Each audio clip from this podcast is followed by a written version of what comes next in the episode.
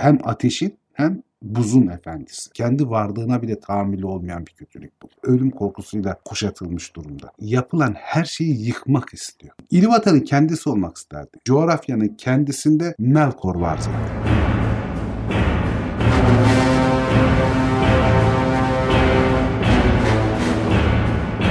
Merhaba Zafer abi. Merhaba Dilek. Merhaba patron. Merhaba Dilek.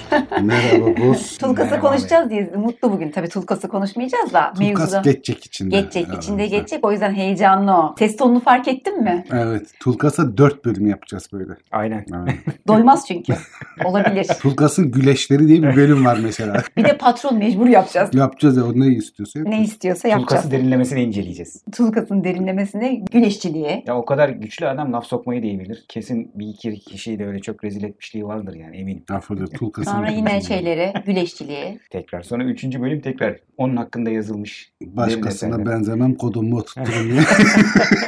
Abi yalnız Tulkas'tan çok konuştuk. Bugün konuşacağımız karakter duyarsa boşluklardan bir yerden bizde biraz bozulabilir. evet gönlünü alırız onu şimdi. Sen alırsın ben almam bana ne? Abi bugün arkadaki ışıktan da anlaşılacağı üzere kötü karakterlerden bir tanesini işliyoruz. Hatta baş kötü karakter diyebilir miyiz? Tabii. Bugün kötülükten beslenen, güzelliğe gıcığı olan, orta dünyada iyi ve kötünün savaşını başlatan, sadece filmleri izleyip Sauron da çok kötü ya diyenlere siz daha kötü görmemişsiniz dedirten karakter Melkor'u işliyoruz. Melkor, Ilúvatar'ın ilk yarattığı Ainur denilen meleksi varlıklardan en güçlüsü diye geçiyor. Ama güçlü derken işte ne açıdan güçlü? Organize yeteneği, zekası, yapıp ettiklerinin erkiyle güçlü birisi. Yoksa fiziksel olarak Tulkas daha güçlü. Ama Melkor Manve'nin kardeşi diye tabir edilir zaten Silmarillion'da da. Manve de malum haliniz bütün Ea'nın kralı. En bilgesi, en yeterliliğe sahip olanı falan. Melkor Manve'den bile yer yer güçlü olduğu söylenir. Ulmo ile karşılaştırılır. Ulmo ile denktir falan denir. Ama Ulmo ile Melkor'un arası her zaman soğuk olmuştur. Melkor Koenyaca bir isim. Güçle yükselen ya da gücün yükselmesi anlamına geliyor. Morgoth adını şey koyuyor ona. Feanor koyuyor babasını öldürülmesinden sonra Finwë'nin ölümünden sonra Morgoth adını alıyor. O Ondan sonra da bütün Orta Dünya'da hiç Melkor kullanılmıyor zaten. Morgoth adıyla biliniyor. O da kara düşman, kara zorba ya da kara tiran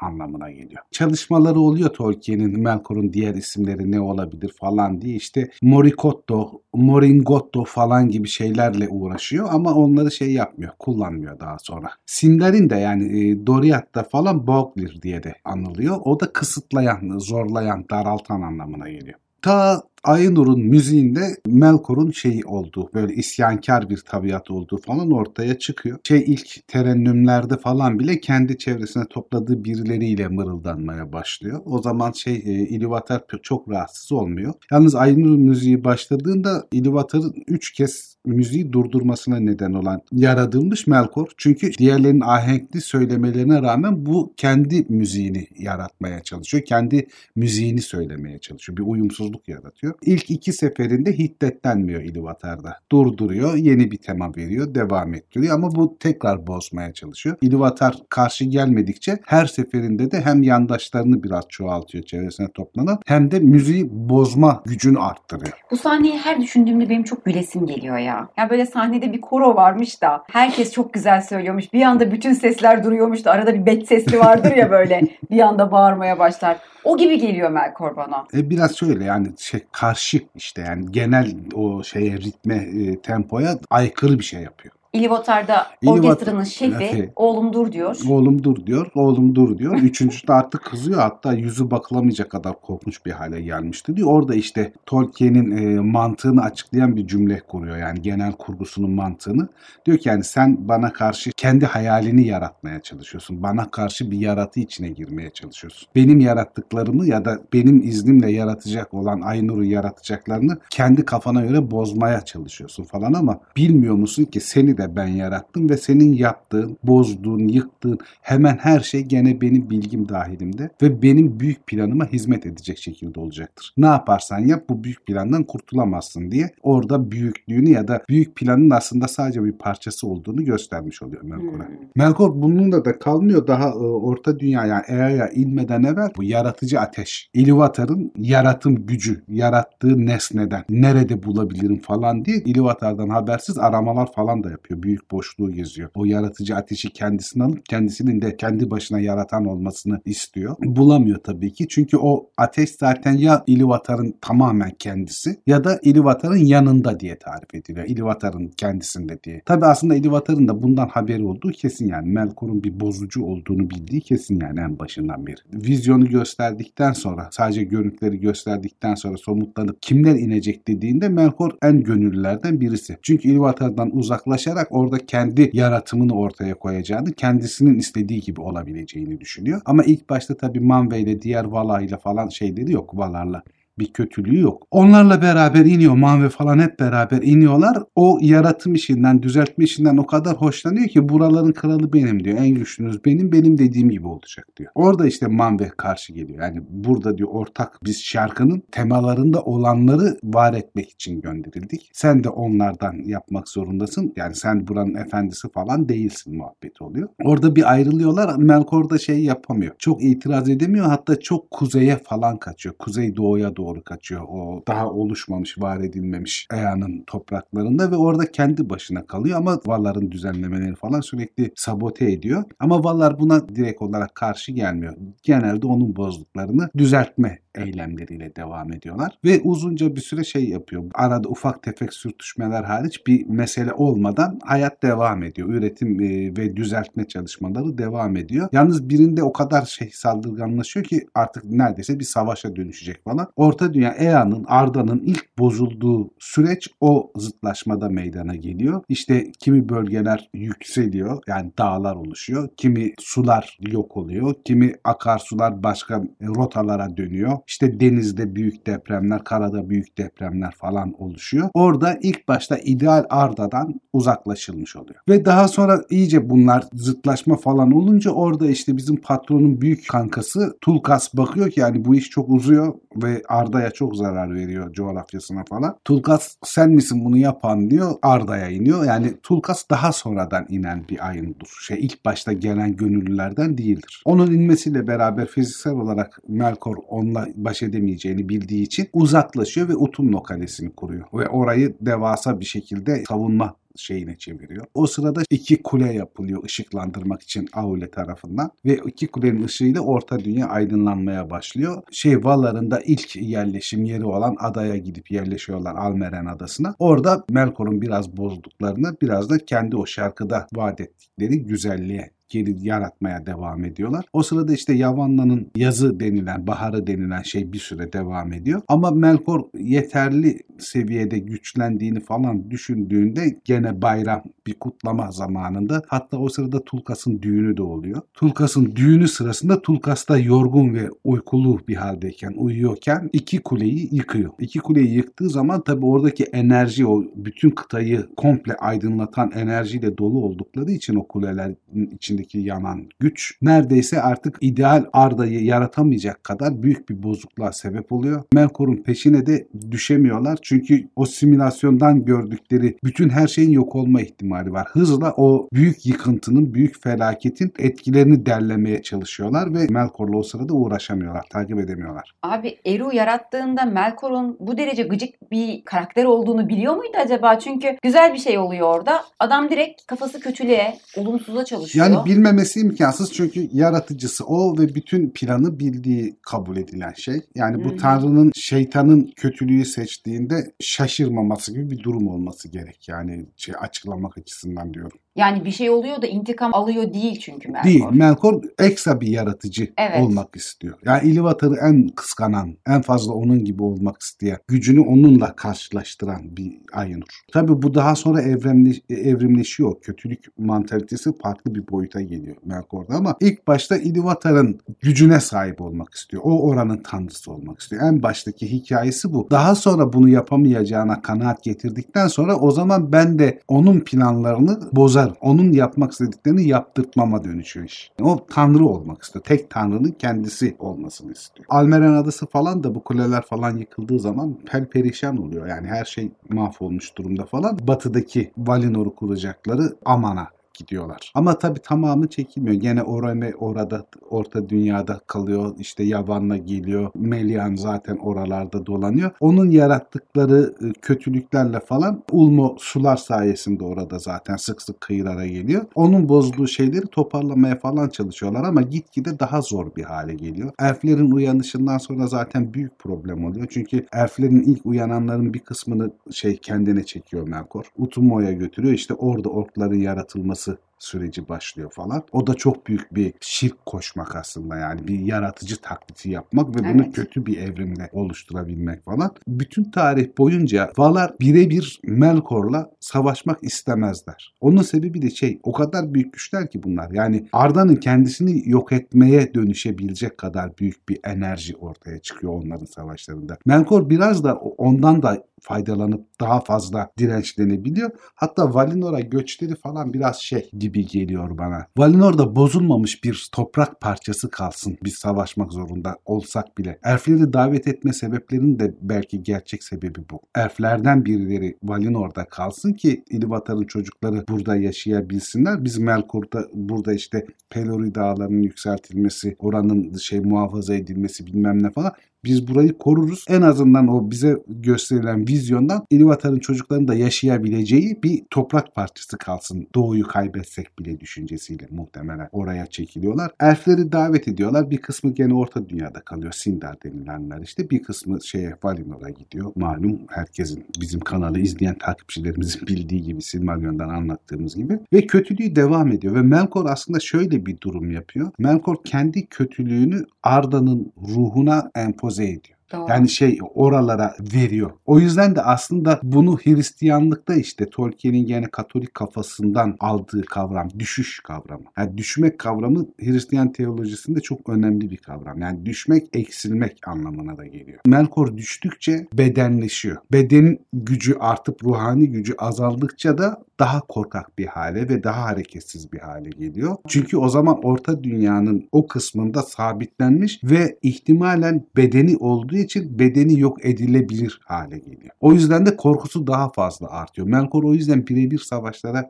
hiç katılmaz. Agbant'ı kuruyor işte. Çok önemli şey yaratıkları var. Mayalardan yarattığı balroglar var. İşte ejderhalar var. Kurt adamlar var. O ilk dönemler için vampirler var. Troller var. Yani çok önemli dehşet yaratıkları var orkların yanı sıra. Çok güçlü müttefikleri var. Kendi adamları var yani. Agbant'ın komutanlığında bizim meşhur Sauron'a veriyor zaten. Sonunda şey ya ilk değil de birebir çok ciddi karşı karşıya gelen önemli diyelim savaşta. Valar artık hani elflerin falan da tehlikesi iyice arttığı için yok olma tehlikesi falan mecbur kalıyorlar ve Utumno'ya saldırıyorlar. Tulkas'ın tabii Ya, ki ya. yardımıyla. Müzik yapsana arkasından. İ- iki tokat çekmiş midir abi? Tabii canım ya. Vurmaz mı ya?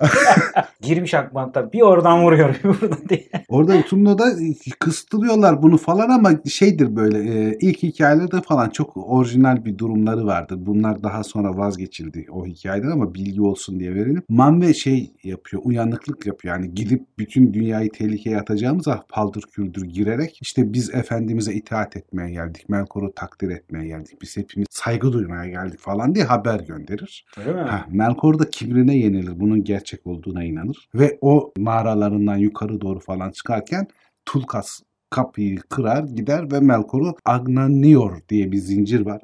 Aganior diye bir zincir. O da Aule tarafından özel olarak yapılmış. Büyülü bir zincir. Büyülü bir metalden yapılmış zincir. Onu Melkor ya da diğer valalar da kopartamıyor zaten. Onunla ellerini bağlarlar. O zincirin değdiği yerlerde yanıklar oluşur Melkor'da. Yani tıpkı Gollum'un elf iplerinden yaralar oluşması gibi. O zincirden dolayı da şeyde Melkor'da yaralar oluşur ve Tulkas sayesinde de şeyi yakalarlar. Melkor'u yakalarlar ve Valinor'a götürülür. Yargılanır. 3 çağ boyunca tutsak kalması, Mando salonlarında kalmasına karar verilir. Büyük Tulkas olmasaydı Olmazdı. Tulkas- Abi şey aklıma geldi ya bu hani Kuzey Ev mitolojisinde Ragnarok'u Hmm. yapacak bir tane şey var ya o da böyle bir zincirle bağlı. Tabii zincir. O zincirlerinden kurtulup hani dünyayı yok edecek ve kıyamet kopacak Evet evet şu ateşten oluşmuş Yani öyle bir bu zincirden o aklıma geldi. Evet evet. O şeyde işte Tolkien'in Ragnarok'u da var aslında. Daha sonra vazgeçiyor bu işten. Aslında hani aynı hikaye neredeyse birebir bir kıyamet senaryosu Tolkien'in kafasında da ilk dönemler için var. Daha sonra dahil edilmiyor, kanondan çıkartılıyor. Onun da aslında tutarlılık açısından gerekliliği var falan o yüzden çıkartılıyor. Çünkü ilk hikayelerde bir İngiltere mitolojisi kazandırma çabası var. Daha sonra Silmarillion'u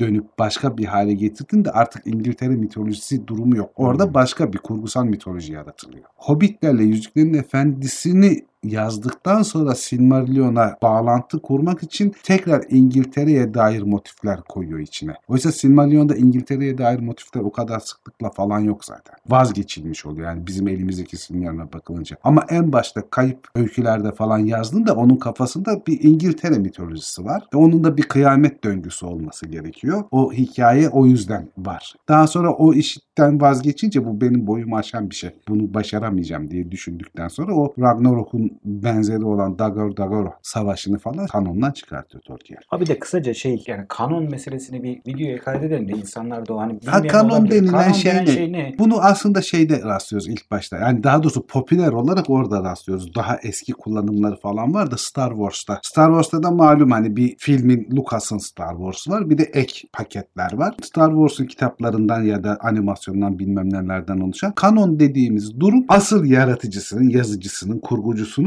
kabul ettiği, dahil ettiğini resmileştirdiği, belgelediği hikaye. Ona daha sonradan üstüne düşünülerek, çalışılarak eklenmiş şeylere kanon dışı diyoruz. Kanondan çıkartıldı dediğimizde şey hikayeler Tolkien onu da kendisi yazmış ama bu kendi hikaye bütünlüğünden çıkartmış. Başka bir hikayeye dönüşmüş o. Tolkien'de bu çok sık yani aynı olayları farklı şekillerde yazıyor. Sonra birisine karar veriyor. Bu hikayenin devamı için uygun. Diğerlerini vazgeçtim diyor. Vazgeçtiği şeyler de çok güzel, kendi içinde tutarlı ve hoş olduğu için onları da okuyunca insan etkileniyor. Şey gibi işte ilk başta Valar evliler, çocukları var falan. Sonra bu fikriyattan vazgeçiyor. Valar evlenmiyor mesela. Yani İşte çocukları bu bir olmuyor. örnek olarak evli olmaları kanon dışı durum. Kanon dışı durum. Yalnız E, olup ayağa yaratmaları kanon içi Kanon durum. içi Ha, durum. bunu anlamışlar. Evet yani kanon hikayesi o. Anlamış, anlaşılmıştır. Ha, anlaşılmıştır herhalde. Bunu Valinor'a götürüyorlar. 3 çağ boyunca orada tutsak olarak kalıyor. 3 çağın sonunda tekrar yargılanmak üzere konseye çağrılıyor Manve başkanlığında. Manve'nin aklı kötülüğü algılamıyor. O yüzden de Melkor'un sorun çıkartacağını ya da gene kendilerine ihanet edeceğini, gene her şeyi bozmaya ya da her şeye sahip çıkmaya çalışacağını düşünmüyor. Çünkü Melkor gayet hani samimi bir şekildeymiş gibi Manve'nin önünde diz çökerek af diliyor. Akıllandım ben diyor. Herhangi bir sorun çıkartmayacağım. Hatta Valinor'daki elflere falan da kendi bilgimle, görgümle isterlerse yardımcı olacağım falan diyor. Manve de buna inanıyor. Ama Ah canım. Ulmo'yla Tulkas inanmıyorlar. Manve tam bir uslanmaz balık burcu.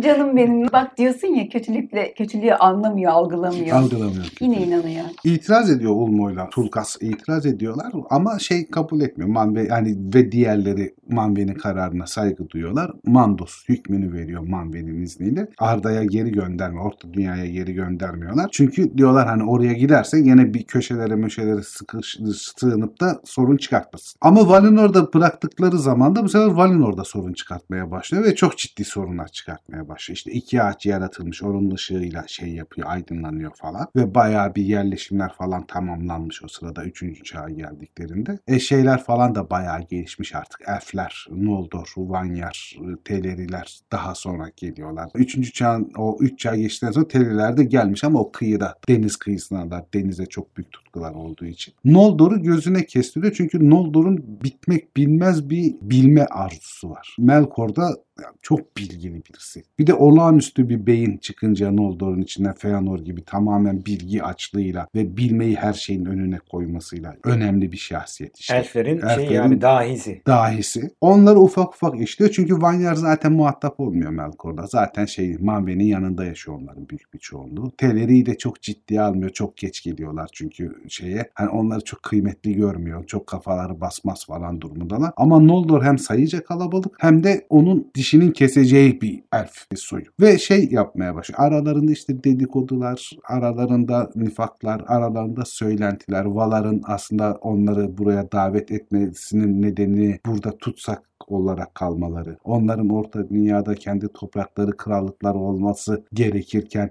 onların burada efendilerin dizi dibinde köle olarak yaşadıkları falan gibi mırıltılar yükselmeye başlıyor. İşte Feanor'un Silmarilleri yapması, diğer mücevherleri yapması, Palantirleri yapması falan ve gitgide egosunun büyümesiyle beraber ona da yanaşmaya falan çalışıyor. Hatta sürgün sırasında Formenos da Feanor'un yanına gidiyor. İşte sen diyor orta dünyaya geç orayı beraber yönetiriz diyor. Ben yardımcı olurum oralar senin krallığın olur sen diğerlerinden üstünsün falan. Feanor ilk başta bir gönül geçiyor hani mantıklı gibi ama bu sefer Silmarillere vurgu yapınca Feanor uyanıyor. Yani asıl niyetinin bana yardım etmek değil Silmarillere sahip çıkmak. Feanor'un zaten şey uyarıcı şeyi Silmaril. karışma. Silmaril dedin mi bitti. Zaten en büyük çakal da o değil mi abi? Zaten bak bu valar alacak elinden. seni. Evet elinde sonunda diyor. O sen, sana da diyor Silmarilleri senin elinden alacaklar. Valar sahip çıkacak sende kalmayacak. Öyle olunca uyanıyor bu. Hatta şey yapıyor işte kovuyor. Bir elf beyi de olsa kral adayı da olsa yani bir Valar'ı kapısından kovması çok aşağılayıcı bir şey. Bu iyice Noldor'u yazıyor tabii. İntikamını alırım ben bunun diyor şey olarak. Şey yapılır hatta bak onu pek genelde hemen her yerde bahsedilmez. Önemli bir bilgi. Gözlenmesi açısından Tulkas'ın evinde kalır Melkor. Tulkas'ın sarayında Aa. yaşar. Çünkü yani Tulkas onu kontrol edebileceği için. Ama hani evde tutsak hayatı yaşamaz. Hani gene dolanır falan ama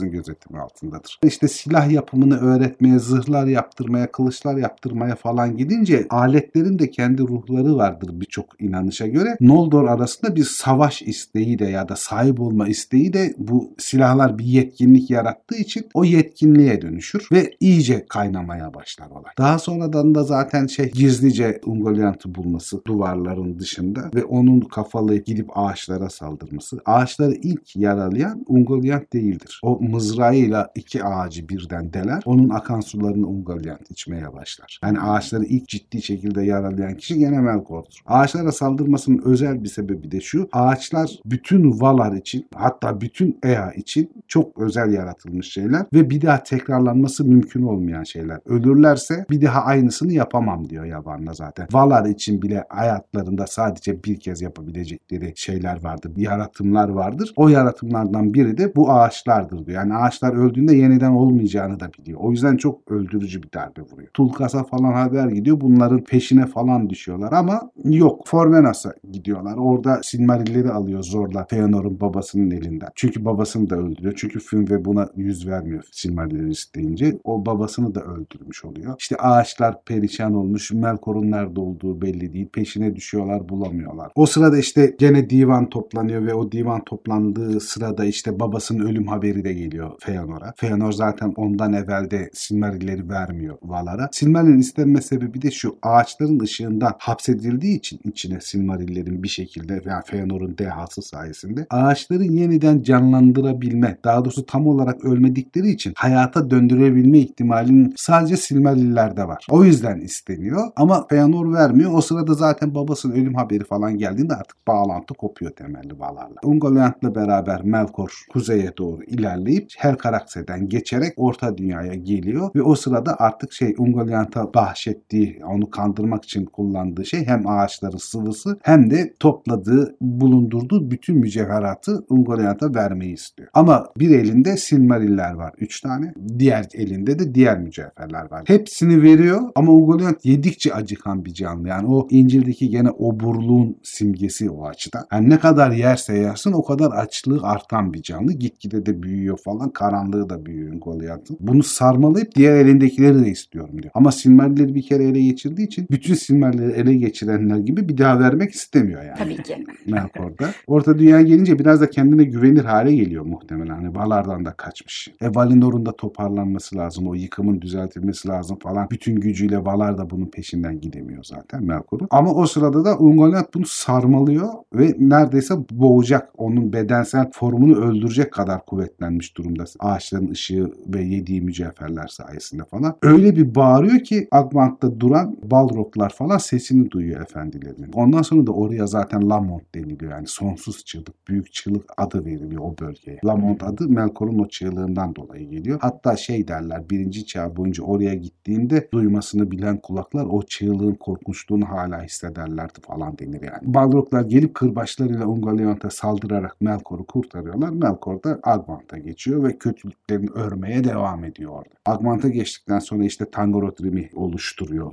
Cüruf ve döküntüden. Muhtemelen karbon küllerinin üst üste yığılmasıyla falan ama kristalize edilerek ki bu bana biraz kara elmas hikayesini de hatırlatıyor. Çünkü çok güçlü bir yapı o. Hani sadece küllerin öyle avucumuza alıp sıktığımızda dağılacak gibi değil de kristalize bir yapısı var. Zaten kolayla duvarına muvarına da tırmanılmıyor. Yani o kadar kristalize bir şey. Kara elmastan 3 büyük dağ yaratıyor. Özel bir kapı yaptırıyor. Zaten arka tarafı çok soğuk. Pek kimsenin yaşayabileceği yani kuzey kısmı Agmant'ın iklim olarak kendini koruyan bir yapıda. E bir de Melkor hem ateşin hem buzun efendisi. Yani hem aşırı soğuğa hükmedebiliyor dondurucu hem de yıkıcı ateşe hükmedebiliyor. Onun özelliklerinden ikisi de o. O yüzden arkadaki iklimi de gitgide daha soğutur hale geliyor. Böylece daha arkadan bir saldırı ihtimalini ortadan kaldırmış oluyor. Ön tarafa da dehşet bir savunma kuruyor. O üç kuleyle beraber oraya yerleşiyor ve gölge gitgide orada Büyüyor. oluşmaya, büyümeye başlıyor. O sırada gidip şey yapamıyorlar, saldıramıyorlar Melkor'a. Hem kendi topraklarını düzeltmek hem kendi aralarındaki olayı toparlamak hem Noldor'un isyanını denetleyebilmek, onları kalmaya razı edebilmek falan gibi kargaşaları var Valar'ında. Ama sonuçta Noldor malum haliniz Feanor önderliğinde Orta Dünya'ya geçiyor. Orta Dünya'ya geçtiğinde Melkor yani iyi kötü bir kuvvet toplamış durumda zaten. Orada daha önceden e, kalan yaratıklarıyla ve orklarıyla falan girer girmez neredeyse bir savaşa neden olunur işte. Elflerle ilk savaş diyelim. Melkor'un ilk savaşı, birinci Beleriand Savaşı. Orada Feanor'un ölümüyle sonuçlanacak olan savaş bu. Feanor çünkü büyük bir coşkunluğa ve Silmaril hırsına kapılarak Melkor'dan Silmaril'i almaya çok ileri gidince kendi ordusunun ön saflarından bile daha öteye geçince Balroglar tarafından çevrilir ve ölümcü şekilde yaralanır. Daha sonra oğulları gelir onun neredeyse ölmekte olan bedenini kurtarır falan ama hayatı kurtulmaz. Orada zaten çok Feanor bölümünde tekrar anlatırız. Yaşamış hiçbir elfin ölmediği bir şekilde pof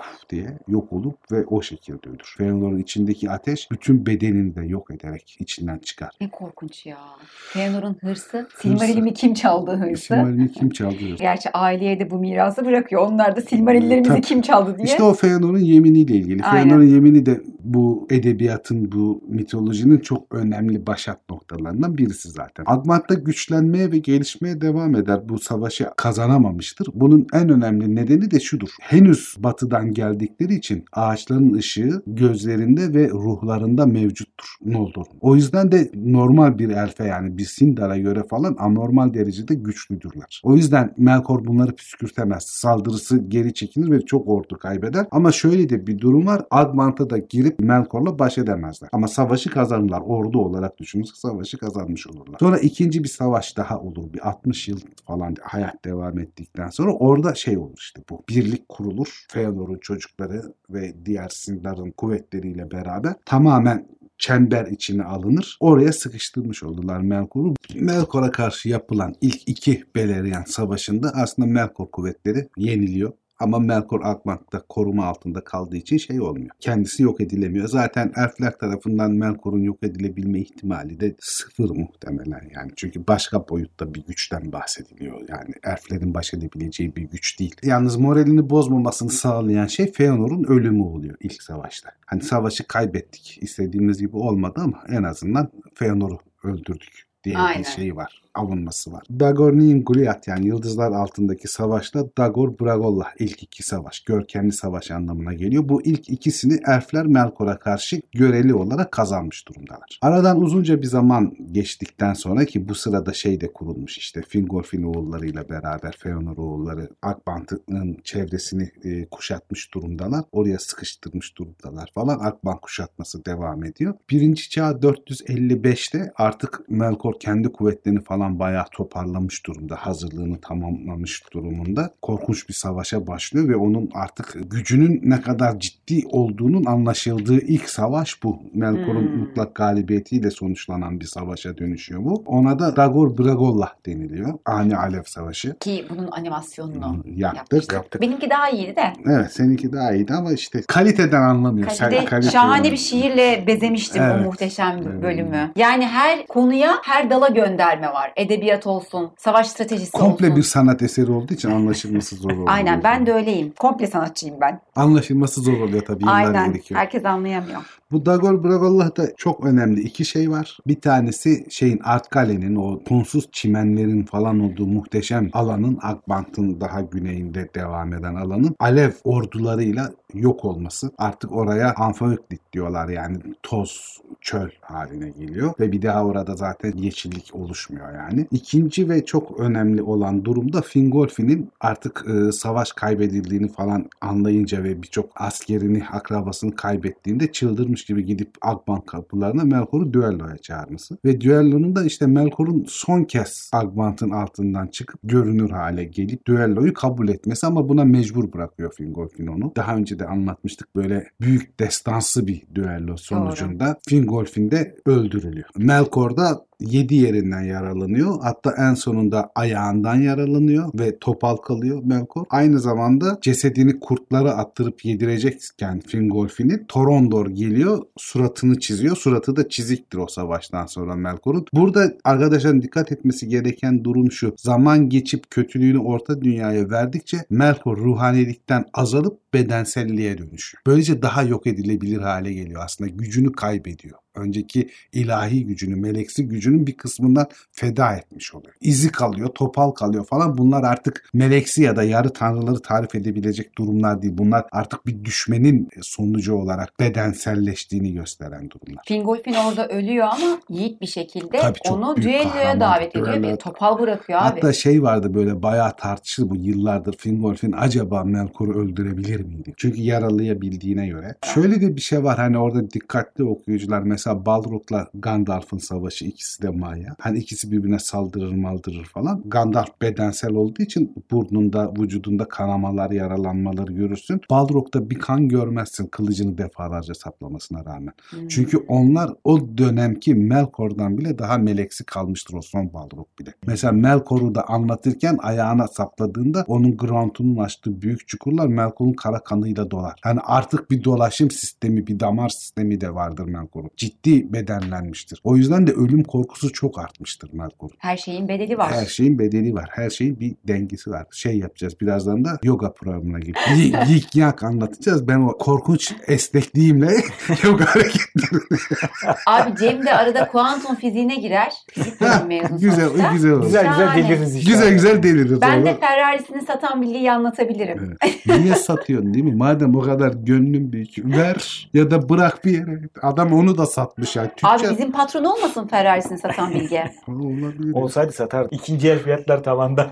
Savaş sonunda önemli şey şu Fingolfin'in de ölmesi, Artkale'nin çölleşmesi ve Melkor'un ciddi bir şekilde artık orta dünyadaki başak güce dönüşmesi. Abi Topal Melkor diyeceksin. Topal. Üstüne basa basa söyle. Bu savaştan sonra Topal kaldı. Nasıl olsa yok ortalıkta. istediğimizi deriz değil mi? O birinci çağda yaşayıp deseydik görürdüm. Harbiden. Yalnız bir gün boşluktan gelip böyle birini alacak olursa ilk beni alacak galiba bugün. Gel sen bakayım diye.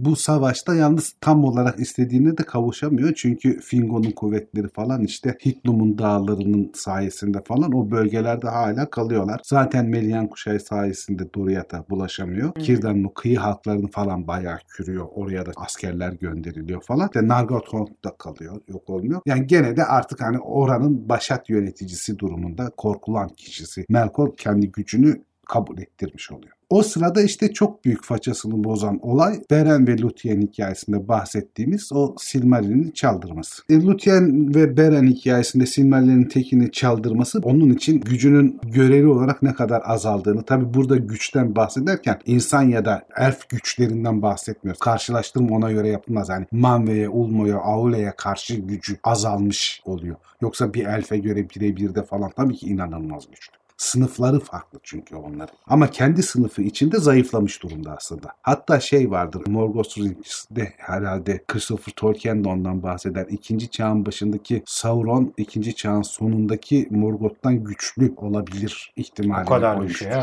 ha. Çünkü o kadar düşüyor. Melkor büyük düşüş yani onunki. Ve o şeyde Silmarillion'u çaldırdıktan falan sonra temelli, hiddetli bir hale geliyor ve inanılmaz büyük bir orduyla işte o geçen birisi yazmış. Zafer abi Ninnaat Arnadaidat demekten çok hoşlanıyor diye. Sonra sen her dediğinde gülesim geliyor. sayısız gözyaşı savaşı ortaya çıkıyor ve orada artık Orta Dünya hakimiyetini mutlak bir şekilde kazanmış oluyor. Diğer adıyla İnanılmaz. hangi savaşta? Nirnat Arno Deidat savaşı. Zafer abi tek hamlede söylüyor. Ondan bu kadar seviyor onu. Anladım ben. Söyleyişi güzel. Şarkı, şarkı gibi geliyor Sen zaten. söyle. Ben hayatta diyemem. Ben derim. Söyle bakalım hadi. Nirna- Nirna et Arno Ediat. Zafer abi çok güzel söylüyor ya. Sen söyle abi. Bu Aynen. savaşın sonunda şey bile Kirdan bile Balar adasına gitmek zorunda kalıyor. Morgoth'un suyla hep problemi olmuştur. O yüzden Ulmo büyük düşmanıdır onun. Evet. Suya hükmetmez mesela. Melkor'un öyle bir özelliği yok. Tabi bu suları kirletmeyeceği, zehirlemeyeceği anlamına gelmez ama sulardan Melkor'un kuvvetleri ki daha sonra Sauron'un da yanında bulunan kuvvetler sudan hiç hoşlanmazlar. Mümkün olduğunca uzak dururlar. Cüceler de denizden hiç hoşlanmaz. Korkmak değil ama değil mi bu? Korkmak değil o suyun Ulmo'nun gücünden çekiniyorlar muhtemelen. Hmm. Bir de onlar somut orta dünya krallığına talipler aslında. Şey e, hariçtir tabii şimdi Sauron kuvvetleri dedik derler ki Umbar korsanları ne oluyor falan. Hmm, Umbar doğru. korsanları Nümenor suyudur. Hani o insanların işi. O Sauron'un kendi denetimindeki kuvvetler değil. Hmm. Sauron'a inanan ama Nümenor soyundan gelen. Kara Nümenor onlar yani. Onlar denizci. Bu savaşın sonunda çok önemli bir olay da şey oluyor. Bundan önceki bölümde anlattık herhalde. Turin Turambar hikayesinde işte Turin'in babasının ve soyunun lanetlenmesi durumu. Evet. Bu savaş sonunda gerçekleşiyor. O da birçok şeye bedelleniyor. Onun hayırlı olan kısmı Glaronk'un öldürülmesi aslında. Aynen. En son şeyi anlattık abi. Doriath'ın. Doriath'ın En son Doriath'ın anlattık. yıkılışını anlattık. Ondan evvel işte Turin Turambar hikayesinde. Hurin'de de anlattık Hurin'de, bir sonraki evet. bölümde. Artık hani bunlar birbirine çok arka arkaya tarihler ve toparlama bölümleri olduğu için aslında hepsi birbirini çağrıştırıyor. Bir şekilde birbirine yakın hikayeler yani. Daha sonraki çok büyük hikayesi Gondolin'in düşüşüdür. Gondolin de mahveder. Gondolin de son işte büyük elf şehri. Orası da çünkü Nirnaet Arnodaidat'tan Nargothrond'da düşmüştür. Daha sonra Doriath cüceler tarafından yok edilmiştir. Zaten Hitlum bölgesi tamamen eline doğu döllerine bırakılmıştır falan. Kirdan Balar adasına kaçmıştır. Kıyılar kaybedilmiştir. Ve son büyük kent olan Gondolin'in düşüşü. Müthiş bir orduyla, müthiş bir güçle saldırılır. Tabi bunun nedeni gene ihanettir. İhanet sonucu aslında Gondolin bulunmuş ve yok edilmiştir. Maeglin'in ihaneti. ihaneti yani Kara Elf Eol'un daha Oğlu. doğrusu Evet. Gondolin'in kralı Turgon'un kız kardeşinin kocasının oğlunun ihaneti. Yeğeni aslında. Yani çok öz yakın ak akrabalarla iş yapmayacaksın. Aynen abi. Buradan bunu çıkartıyoruz. Her zaman bir Glorfindel çıkıp gelip kurtarmaz çünkü Yani seni değil her mi? zaman olmaz işte. Gondolin'in düşüşünde işte Tuor, İdril ve Örendil'in kıyılara gelmesi. Hı hı. Balar Adası'ndan gelen Kirdan'ın adamlarıyla kaynaşması. Tabi ondan evvel Doriath'ın yıkılmasıyla beraber Dior orada ölüyordu. Elvin karısı ve çocukların oraya gelmesi. Orada aslında muhteşem bir elf mozaiği oluşuyor. Yani en güçlülerin toplantısı haline dönüşüyor zaten. E zaten Örendil'in de büyüyüp Valar'dan yardım istemeye gitmesiyle beraber işte Wingolot'un yapılması, Örendil'e tek Silmaril'in kalması, Silmaril'in ışığının takibiyle Valinor'a gidip Manve'den yardım istemesiyle, Manve'nin de bunu onaylamasıyla Gazap Savaşı'na geliyoruz. Gazap Savaşı işte artık karar vermekten kaçamıyor Manve'de. Orta dünyanın belli bir kısmını gözden çıkartmak pahasına Melkor'un durdurulması gerektiğini kabul etmek zorunda kalıyor. Ve zaten Beleriand denilen devasa bir coğrafya o savaş sonucunda tamamen sular altında kalıyor. Evet. Oradaki ırklar, canlılar, yaratıklar bilmem ne kaçabilenler daha doğuya bizim Yüzüklerin Efendisi filmlerinde ya da kitaplarında ya da Hobbit'te rastladığımız Orta Dünya kısmına geçiyorlar. Daha doğuya geçiyorlar. Ama oradaki büyük Beleriand coğrafyası ki çok güzel bir coğrafyadır. Yani biz Türkiye olarak diyoruz ya işte bir yerde denize giriyoruz, bir yerde kayıyoruz falan. Hani orası da öyle. Bütün olasılıkların olduğu bir coğrafya yani. Korkunç topraklar yanında cennet gibi toprakların da olduğu bir yer. Orayı kaybetme, orayı tamamen yok etme pahasına Melkor'u sonunda şey Agbant'ta yakalıyorlar ve şey tutsak ediyorlar. Gene e, o zincirle bağlanıp mahkemeye götürülüyor. Mahkeme sonucunda de yakalandığında bacakları falan kesiliyor ve sonsuz boşluğa yani şöyle Tulkas mı yakalıyor abi beni? gene Tulkas işin Bak özellikle bekliyorum. Delikanlı Tulkas. Zafer abi onu özellikle yaptı ben fark Bekliyorum ettim. diyecek ki Tulkas. Heyecanlı. Burada böyle duruyor abi heyecandan. Sen söyledikçe. Kıpır kıpır. Ha, o Gazap Savaşı büyük savaş işte. Tangorod'un yıkılıyor şeyden. Örendil'in Vingelot'la Ankar Ankalakon'la savaşı kulelerin üstünde düşürerek. Bu sefer şey yapmıyorlar tabii. Diğer savaştaki ilk savaşta yaptıkları hatayı yapmıyorlar. Bütün zindanlara falan girip arıyorlar. Zaten işte bir tane Balrog kurtuluyor bildiğimiz. O da işte Durin'in felaketi olacak olan Moria'ya yerleşen şey Balrog. Filmde ve kitapta Gördüğümüz. gördüğümüz Hı hı. Gandalf tarafından öldürülen Balrog. Abi bir şey soracağım. Bu hep aklıma topluyor. Diyor ya cüceler çok derine kazdılar ve şeyi orada Hı hı. bir e, ifriti uyandırdılar. Uyandırdılar. Ya bu uyandırma bir alegori mi yoksa hakikaten uykuya mı dalmış durumda? O çok derinde sonsuz bir uykuda muhtemelen. Ha, ya kelek gerçekten uyuyor olan. olabilir tabii, yani. Tabii uyuyor olabilir. Yani orada bekliyor neyi bekliyorsa. Şey vardır ama mesela Sauron'da dahil bu büyük kötü taraf dediğimiz yaratıklarda, ölümsüz yaratıklarda efendilerin bir gün döneceği düşüncesi vardır, Hmm. duygusu vardır. Hmm. Sauron'da bile vardır. Morgoth'un bir gün geri geleceği duygusu. Onu Yani bekliyor. Onu, diyor. bekliyor. Çünkü hani bir de ölümsüz oldukları için bunlar normal durumlarda Arda'nın sonuna kadar. Hani bir zaman kaygıları da yok. Yani on- binlerce, bir milyonlarca yıl bekleyebilirler. Evet. gelmiş olabilir. Doğru. Yani ondan sonra boşluğa atılınca aslında Melkor'un bütün gücü dışarıda bırakılmış oluyor. İşte şey de çıkartıldığı için o Dagor Dagorath savaşı da Ragnarok efsanesi de işin kanondan çıkartılınca artık sonsuz boşlukta kalacak. Ama orada ilginç durumlar var. İşte Melkor zamanla kendini Sauron'un bir şekilde toparlayabildiği gibi on binlerce, yüz binlerce yılda ufak ufak bedenlenebilecek yeniden denir. O bedenlenmeden sonra şeyin kapısında gecenin kapısı denilen bir şey vardır. O da kanondan çıkartılmıştır. Büyük boşluktan geçen normal bizim bildiğimiz evrene geçen kapı. Orada Örendil'dir asıl sorumlusu. O kapının bekçisi odur ama o kadar uzun süre geçer ve Melkor o kadar kötü durumdadır ki bir gevşeklik sırasında oradan geçerek orta dünyaya girer Melkor tekrar.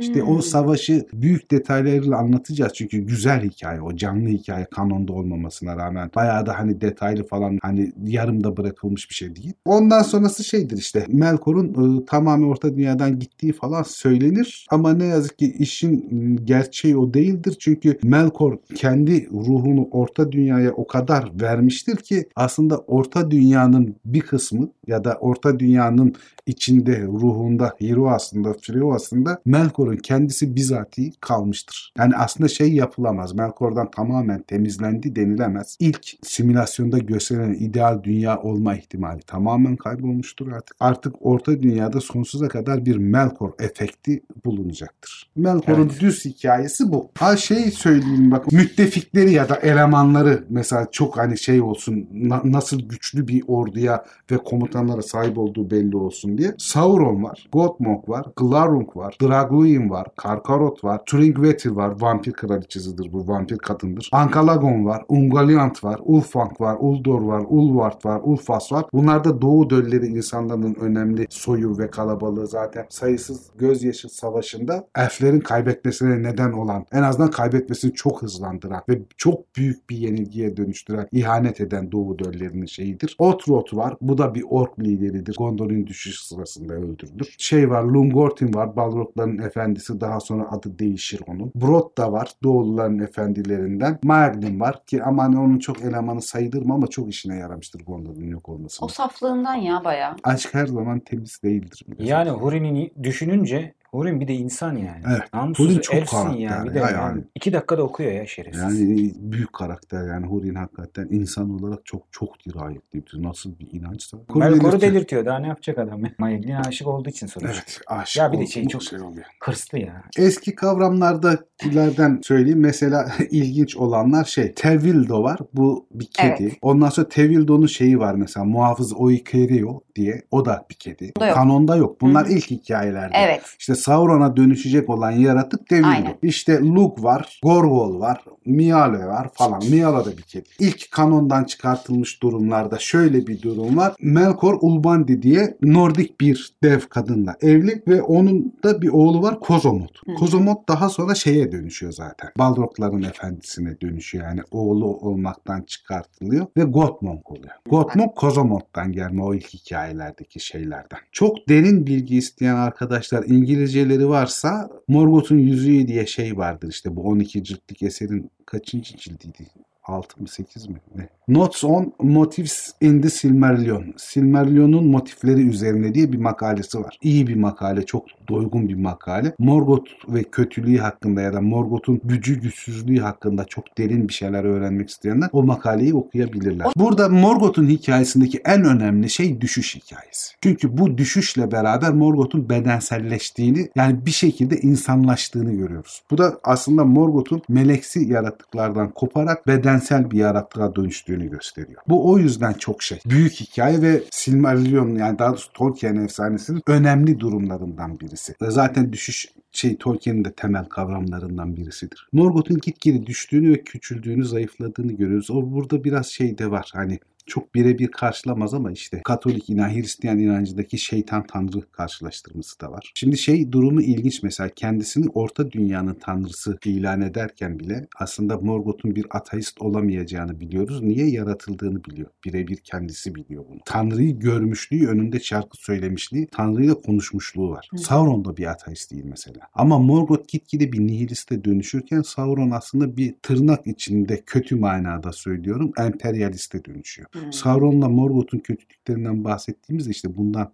bahsettik aslında. Doğru. Morgoth'un nihilizmi öyle bir noktaya geliyor ki Morgoth yapılan her şeyi yıkmak istiyor. Mesela bütün elfleri yok etti. Bütün doğayı yok etti. Herkesi yok etti. Morgoth kendi kendini yok ederek yok olmak zorunda kalabilecek bir noktaya gelmiş durumda. Çünkü o herhangi bir şeyi yönetmek, maddi bir çıkar sağlamak, bir şeylerin keyfini sürmekten geçmiş durumda. Melkor tamamen Ilúvatar'ın inadına inovatörün yaptığı her şeyi yok etmek istiyor. Bu her şeyi yok etmek istiyor derken neyi demek istiyoruz? Aslında kendisini de yok etmek istiyor. Öyle bir durum ki nihilizmin sonu artık kendi varlığına bile tahammülü olmayan bir kötülük bu. O yüzden Sauron'un kötülüğüyle karşılaştırılıyor. Çünkü kendi de yaratılmış. Kendisi de yaratılmış. Yaratılmanın kendisine düşman. Yaratılmış olmanın kendisine düşman Melkor. O yüzden çok anlaşılabilir değil biz insanlar olarak aslında. Varlığımızdan aslında çok derin bir manada baktığımızda intihar edenlerimiz dahil var varlığımızdan bir memnuniyet duyduğumuz için ki her intihar bir ihtimaldir aslında yani onu bildiğimiz için içsel bir durumda. Melkor'unkini anlamak, Melkor'un kötülüğünü anlamak oldukça zor. Manbe'yi saf gibi gösteriyorlar mesela hani kötülüğü anlamıyor dediğimizde. Oysa o zamanını bekleyen bir bilge gibi Manbe. Çünkü şeyi fark ediyor aslında o ilahi şarkıda ve İluvatar'ın karışmamasıyla Melkor'un orta dünyaya inip bir şeyleri bozmasını, engellememesine bu gücü olmasına rağmen aslında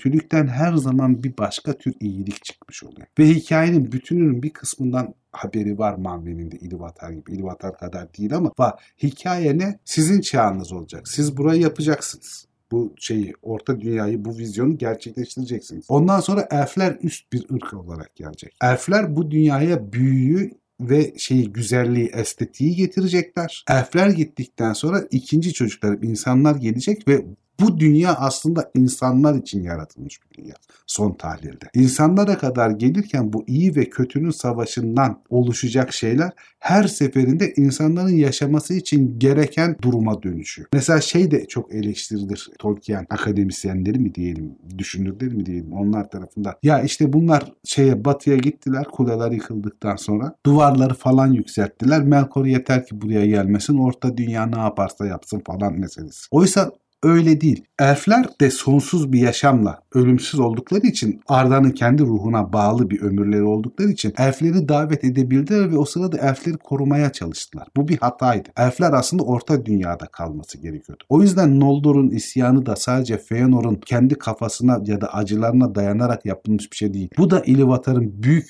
planının bir parçası. Çünkü elflerin oraya gitmesi gerekiyor ağaçların ışığı aldıktan sonra ki orada orta dünyanın kendi büyüsünü ve insanlara hazırlığı tamamlanabilsin. Ve Manve'de de biliyordu ki insanlar batıya gelemeyecekler. Yani onlar elfler gibi davet edemeyecekler.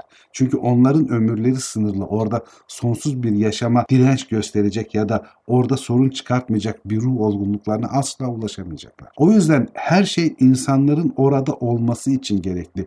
Melkor'un asıl yok etmek istediği şey insanlara kalmayacak bir şey. O hikayenin tamamına karşı. O hikayenin hiç olmamasını istiyor. O hikayede kendisinin bile olmamasını istiyor. Sauron'la Saruman birbirine çok çok yakınken mesela Melkor herhangi birine yakın değil. Melkor çok tek başına bir kötülük. Hiçbir valarda olmayan hatta birçok elfte de rastlıyoruz buna. Ölüm korkusu olmayan onlarca yaratığa rağmen elfler dahil kendisi bir vala olmasına rağmen ölüm korkusuyla kuşatılmış durumda. Kendi dehşeti içinde bir kötü o. Kendini sürekli korumak zorunda kalan bir şey.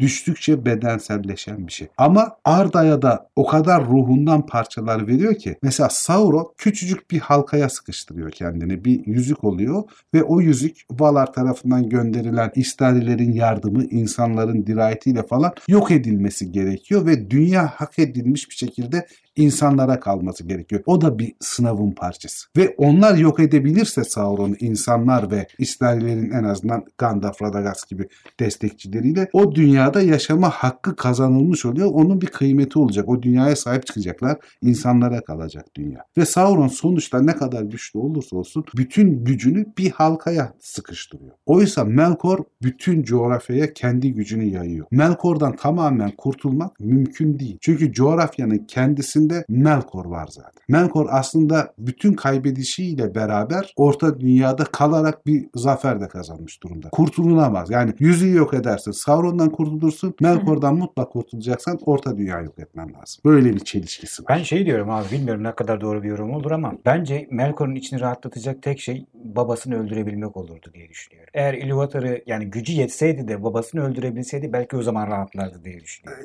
Yani Çünkü tek kıskançlığı onun Evet. bütün hüneri Yarattıklarına. Ilúvatar'ın yarattıklarıyla alakalı. Olabilir. Yani Bravo. ben böyle düşünüyorum. Yani evet İlvatar'ı öldürebilme gücü. En azından öldürebilme gücü olduğuna inansaydı daha mutlu olurdu en Büyük azından. ihtimal. Öldürmese bile öldürebileceğini bilseydi daha rahat olurdu. Peki yaratma gücü olsaydı onunla da mutlu olurdu Yaratma herhalde. gücü olsaydı iki başlılık olurdu. O başka bir hikayeye dönüşürdü. Onu O da çok biraz isterdi. sıkıntılı. Tabii isterdi. Yani İlvatar'ın kendisi olmak isterdi. Şimdi Hı hı. bir şey iki şey aynı anda olmayacağına göre teorik olarak Yine İlvatar'ı yok edip yok edeceğiz. kendisinin orada İlvatar olması lazım. Peki abi Melkor semavi dinlerdeki şeytanın yerini mi tutuyor sence? Hemen hemen yerini tutuyor. Yani öyle çok yüzde yüz değil ama hemen hemen yerini tutuyor. Hatta şey denir bu Melkor Ilúvatar hikayesindeki asıl mesele şudur der. Annie Lloyd'du herhalde. O, o da sevdiğim bir şeydir. Tolkien düşünürüdür. Burada diyor Katolik inancının temelleri üstüne bir şeyler ortaya konulurken aynı şekilde Melkor aracılığıyla hem şeytan hem de